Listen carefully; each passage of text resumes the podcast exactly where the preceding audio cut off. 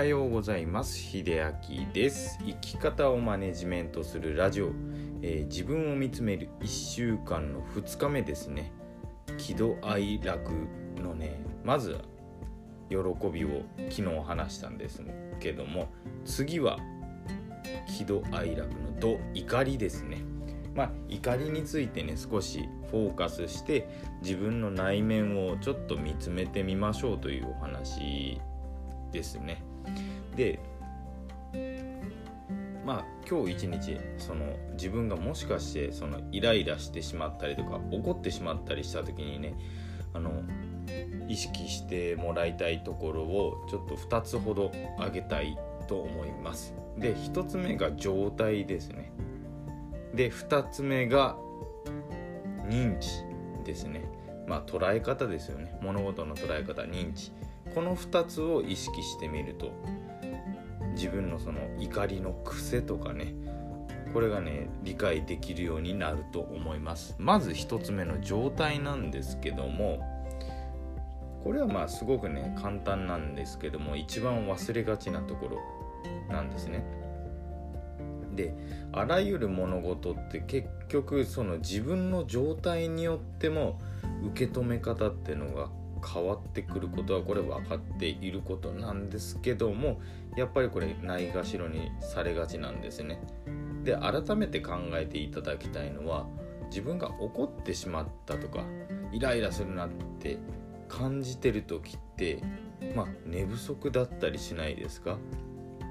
まあ寝不足とまではいかないけども疲れが溜まっていたりとかまあ簡単なところで言うとお腹が減っていたりとか仕事が立て込んでいたりまあいろんなね本当にさまざまな理由はあると思うんですけどもまずこの状態を気にしてみるといいかなと思います。でまあここからが2つ目のお話なんですけどもじゃあ状態が分かりましたで次認知物事の捉え方ですねなのであの問題もまあ物事も人もそうなんですけども捉え方一つでまあその認知自体が歪んでいたとしたらまあ余計ねその怒りを誘発させやすいまあ、認知になっていないかなっていうことをね少し認識していただくといいかなと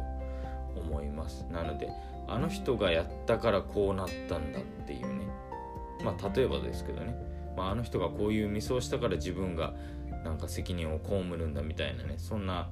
時イライラしがちなんですけどもあの人があの人だったからこうなった。だから私がっていうようなその全部を何でしょうそのこじつけてしまうんではなくまあねもちろん100%その人のせいだとも限らないし全くもってそのそのやってしまった人に責任がないとは言いません。まあそういう場面もあるのでね。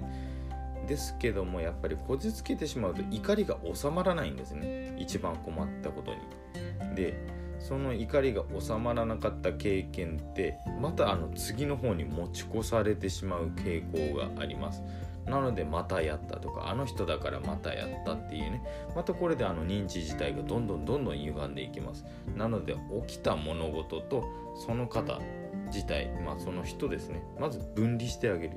これがまあその認知の歪みを直すまず一歩ですね。よくねあの課題の分離なんかよく言われますけどもまあその物事をしなかったもしくはやったことで責任を負うのは誰なのかっていうこれが課題の分離なんですけどもこれをねよくよく考えて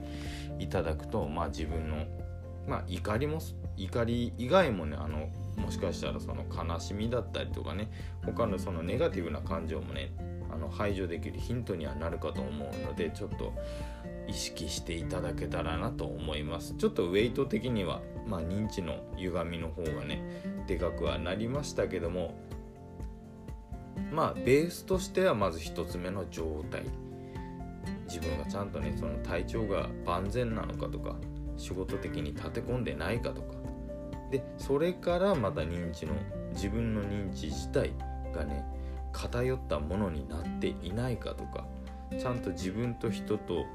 をあの責任を分けているかとかねそこを意識していただくと、まあ、怒りにフォーカスして、まあ、こういう時にやっぱ起こる傾向にあるんだな自分はっていうねそういう分析もできるのでね是非ご参考にしていただけたらなと思います。ということで明日水曜はですね悲しみについてちょっとお話ししたいかなと思いますのでねまたあの2日目こういう自分が発見できたよとかねそういうのがありましたらコメントいただけると嬉しいかなと思います。それではまた明日。